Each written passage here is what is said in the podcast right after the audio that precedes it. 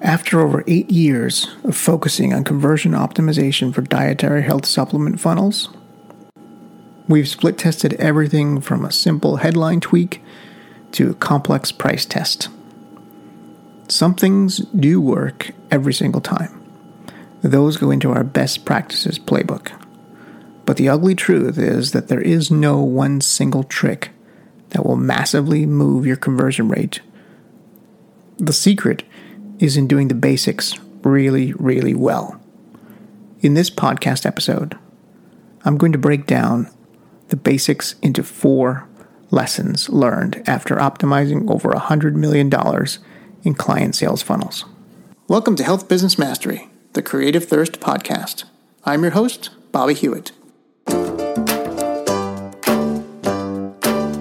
Most marketers know their customer demographics. Some marketers have written customer personas or avatars that list out what TV shows their customers watch, how much their household incomes are, and how many kids or grandkids they might have. All of that is practically a waste of time. It's good to know for buying traffic, but it won't get you conversion lift, at least not when selling a dietary supplement. To propel you into the eight figure realm, you need to have an understanding of your customer. Don't get me wrong, I'm not saying you don't need to know your customer. But just knowing their age and their interests will not get you very far when scaling a supplement funnel. What's more important is to know their hopes, their fears, their frustrations, and what drives them to buy your bottle of turmeric after buying four other brands. That kind of stuff that's the kind of stuff you can't learn by making a customer persona document. Or worse, that's the kind of stuff that you make up when you're trying to just do an exercise of a persona document for the sake of it. When you really know your customer, you can express their problem better than they can on both an emotional and an intellectual level. That's a really key point. Once you do that, they will trust and believe in your solution. This is why the first building block of basics is knowing the customer. And the best way that we've found to uncover that level of understanding for our clients' customers is through a combination of open ended online surveys and one on one phone interviews. Some of the best sales copy comes from word for word from those interviews. There's gold in the exact words that your customers use to describe their problems, hopes, and concerns. That's the kind of thing that you can only get from soft quantitative data. At the end of this podcast, I'll reveal some of the open ended questions we ask in those surveys. But for now, let's get on to the basics number two selling the cure. Now, granted, you can't use the word cure or even imply it or for any condition or disease. That is simply not compliant. Although many marketers do cross that line, that's a personal ethical choice that everyone needs to make on their own, regardless of where you stand. Selling the cure is different from making a claim. When I say selling the cure, I mean tapping into their pain. Prevention and incremental wellness doesn't sell. Everyone in the supplement space that's been here for a while knows that. People buy urgency. Immediate need versus long term benefits is where they spend their money. If it's too easy to put off or takes too long to see and feel results, people won't buy. That's just human nature. Sure, there are always exceptions. If you have someone who's highly motivated, um, they may take your offer, but there's not enough of those people to build a business on. Ask yourself what emotions are at the root of their pain. Not the actual pain or uh, diagnosis or uh, symptoms, but the actual emotions at the root of their pain. Or better yet, go talk to a few of them and find out. Because emotions drive decisions. The first step is to know which emotions are important. And the second step is to trigger those desired emotions. This is how you tap into the subconscious mind of the buyer. The lower process of the brain is where emotion comes from. This is why we must use stories, metaphors, and imagery to tap into them. That part of the brain is not the same part of the brain that forms language. So, if we're selling to the unconscious mind, we must speak in terms that the unconscious mind understands. Only after leading the subconscious to an emotional buying decision we then appeal to the higher level of the brain, the neocortex, to justify the decision through logic and reasoning. That's the unique mechanism part of your sales letter. But the emotion must come first, then the science after. The third part of the core fundamentals is all about the offer. The offer is one of the most powerful levers for conversion. And we'll get deep into offers and offer structure in a future episode. For now, I'll just cover it briefly. A strong offer does not just include the price although that is part of the offer, and there's so much more to it. Uh, some things like risk reversal. Does the guarantee really remove all risk? Urgency. Is there really a reason to buy right now? Value. What's the value of the benefit, and how does it compare to the price? Because price and value are two different things. Objection handling. What objections can you displace or alleviate for the prospect. And bonuses. What add on is so valuable that it could be a product in and of itself? All of these factors go into making a strong offer. A quick rule of thumb is to ask yourself the question about your offer. Do you really make it harder for your prospect to say no than it is to say yes? And the fourth and final piece is using both proof and science together. Most direct response copywriters simply lean on a logical argument with scientific studies, testimonials, or a guarantee to support proof. But that's not enough in today's marketplace. The sophistication level of most buyers in the supplement space is pretty high most forms of proof are not very different than what all the other competitors out there are saying. Both proof and science are a very important part of selling dietary supplements. Proof makes prospects feel comfortable. You can almost never have enough proof. Science, however, satisfies the logical part of the brain that justifies the decision. So, done right, it answers the question how how does this supplement work? How is it different than all the others I've tried before? How will that solve my problem or help my condition? But you must also answer the question why. Why will this work? Always remember both how and why must be answered when selling supplements. It's a combination of proof and science together. Before you lead on with that proof and, and science, you first have to enter in emotionally. This goes back to the previous point. It's all about the basics. The secret to successfully selling dietary supplements in the online direct to consumer space is to master the basics. You'll find this in every art, from music to painting. It's all about being really good at the basic stuff, and that's the part that's so hard to do. Just doing the basics and doing them at the level of mastery are two vastly different things. Everyone gets distracted by the shiny object and the new thing and the tr- one trick that's working for everybody else, and most people overlook going back to the basics and really mastering them. Before we wrap this episode up, I promised to go back to some of the questions that we ask in open ended surveys and really get to the heart of that emotional state of the buyer. So let's go into that now. There are many ways to frame this survey and really get the survey in front of people. Uh, the fastest and quickest way is using something like Hotjar. Hotjar has built in polls where you can ask someone uh, a question or a series of questions uh, at different states. If they scroll down to a certain percentage of the page, or if they try to leave the page, it pops up this poll question. And there are other tools out there besides Hotjar um, that also do the same thing.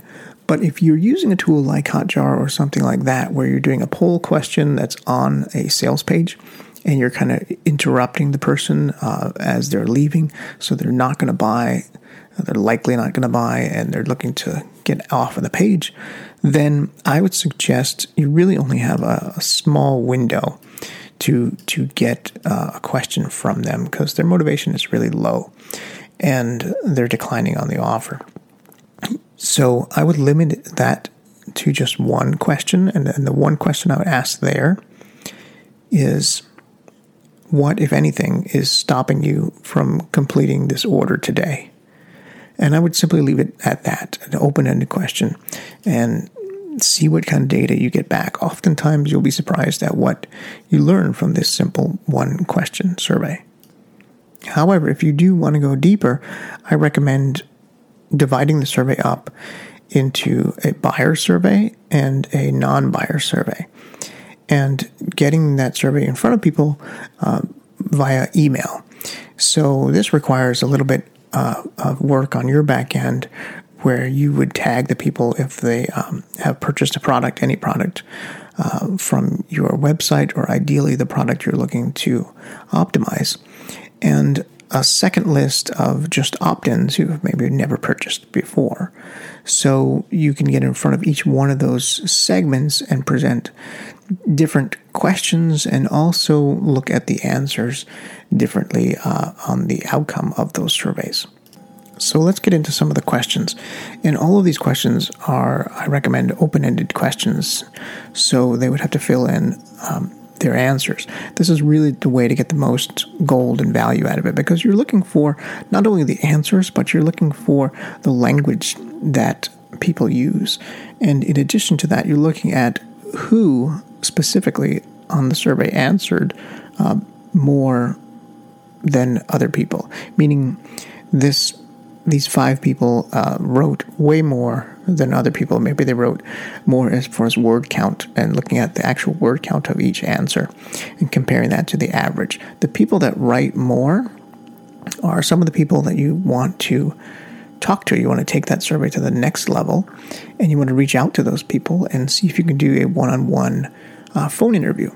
We conduct one on one phone interviews all the time and we do incentivize it. So we do pay um, the people for their time because the one-on-one phone interviews last at least 45 minutes to over an hour sometimes. That's quite a bit of time to ask for someone. Uh, so we we compensate them with an Amazon gift card. Those one-on-one interviews are more like a conversation. It's not a series of questions like the survey questions that we're going to be looking at in a minute. It's more of a open-ended conversation and really kind of digging deep and, and leaning on in on certain areas uh, and pulling back on others, really trying to find the emotion, really trying to find the belief system uh, that's already in place in their mind. So, without further ado, let's get into those survey questions. I like to start off the survey with a super simple, softball, easy question. I want to get a little micro commitment uh, from the survey taker because they are open ended questions and it is asking a lot for someone. So, the first question I ask is simply Are you a man or a woman?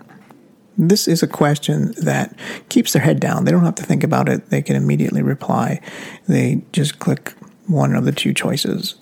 The second question I'd like to ask is really just a question kind of for me. It's because sometimes you know, the list is not always clean. So uh, the next question I ask is Have you purchased uh, X product before, and you know name the specific product you're looking to learn about. And a lot of times, when you think your list is clean and you're sending it to a list of buyers, uh, sometimes people will reply, no, they have not purchased that before.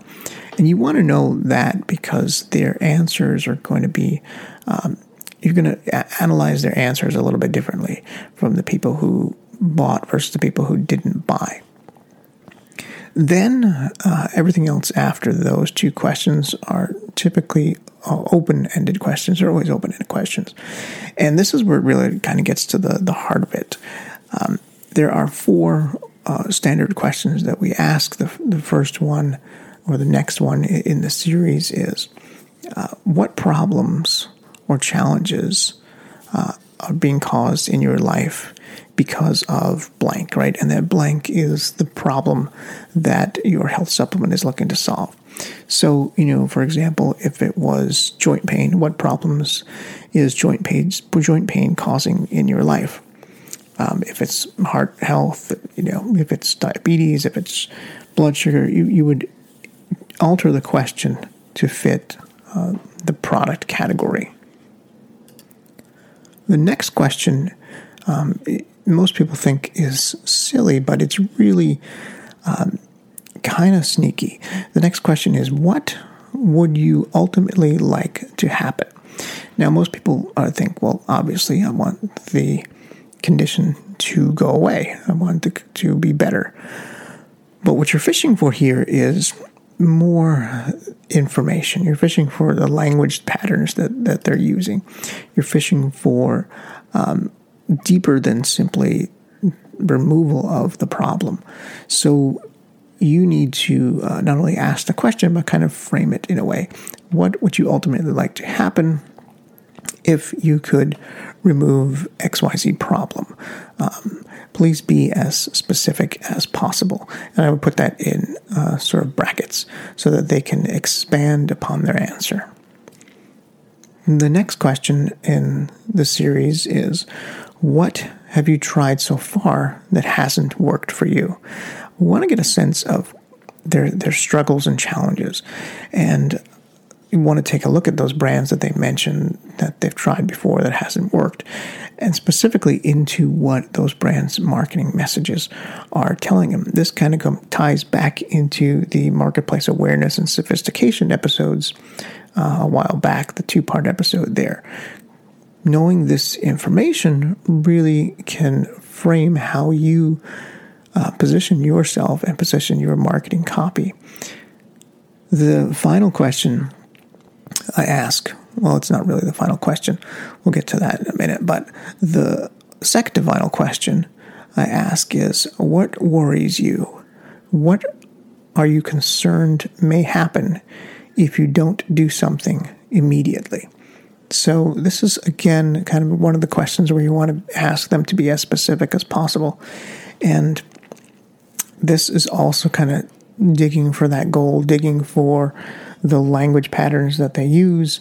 Um, and you want to key in on those things specifically from this question uh, into your sales copy. The final question, which I kind of alluded to, is one in which we use to get people to talk to on the phone for those one on one interviews. And the question kind of goes like this uh, Lastly, I may follow up with a few people personally to learn a little bit more about your situation. If you'd be open to chatting for a few minutes on the condition that I promise not to sell you anything, please uh, leave your name and email below and that's it. Then there's an email field, name field, and you can even put a, a, phone number field as an optional field as well, just to see how many people are more serious about it. Like, so if they leave their phone number, uh, if it's an optional field, then you know that you have a very high likelihood of talking to them, and they are. Um, a little bit higher kind of value of a person. So you also want to take a look at the answers that they filled out in the survey. And uh, this is where you have a chance to cherry pick and see who you do want to talk to. You can base it on the quality of the answers, you can base it on the number of words that they replied in the answers, um, whatever criteria you want to use. That kind of goes back to the responses you get and the um, questions that you ask, really. but and ultimately, in the end, um, you get a lot of data, unexpected data, from this type of survey. And that really is uh, the goal and the key here. You'd be very surprised. A lot of uh, clients that we do this with are not open to it at first. They think we, we, we've done before, we've asked people surveys, but very few have asked people surveys questions like this, and very few people think that people are going to fill it out, uh, especially with no incentive. That's another important key. I don't incentivize these open ended surveys, but I do incentivize the phone calls. And the data we get back is really extraordinary and insightful. Um, it's it's always surprising to me how much information we get. And about the, the amount of information you get, if you get um, about, we're looking for 100 to 200 replies here. Some cases we've only gotten um, under 150 to 80, but realistically, that, that is possible. And the the information that you're going to get from this is really going to be invaluable in driving and directing uh, some A B tests and really insights that go well beyond the demographics and psychographics of your customers. I hope that helped, and I hope you implement at least some of these survey questions and see what you get. Let me know if you do, and let me know some insights that you've learned. Creative Thirst is a direct response digital agency focusing on conversion rate optimization and A B testing. We work with dietary supplement companies who are struggling to maximize the profitability of their funnels so they can scale. Through the last seven years in the online health space, we've optimized many dietary supplement businesses. And in that time, we've uncovered the three critical funnels for success. We put together that information in a free digital download called The Three Funnels Every Health Supplement Business Needs to Build a Multi Million Dollar Empire. You can get that free report by going to creativethirst.com. Scroll down to the appropriate section and click on the blue Get Your ebook button.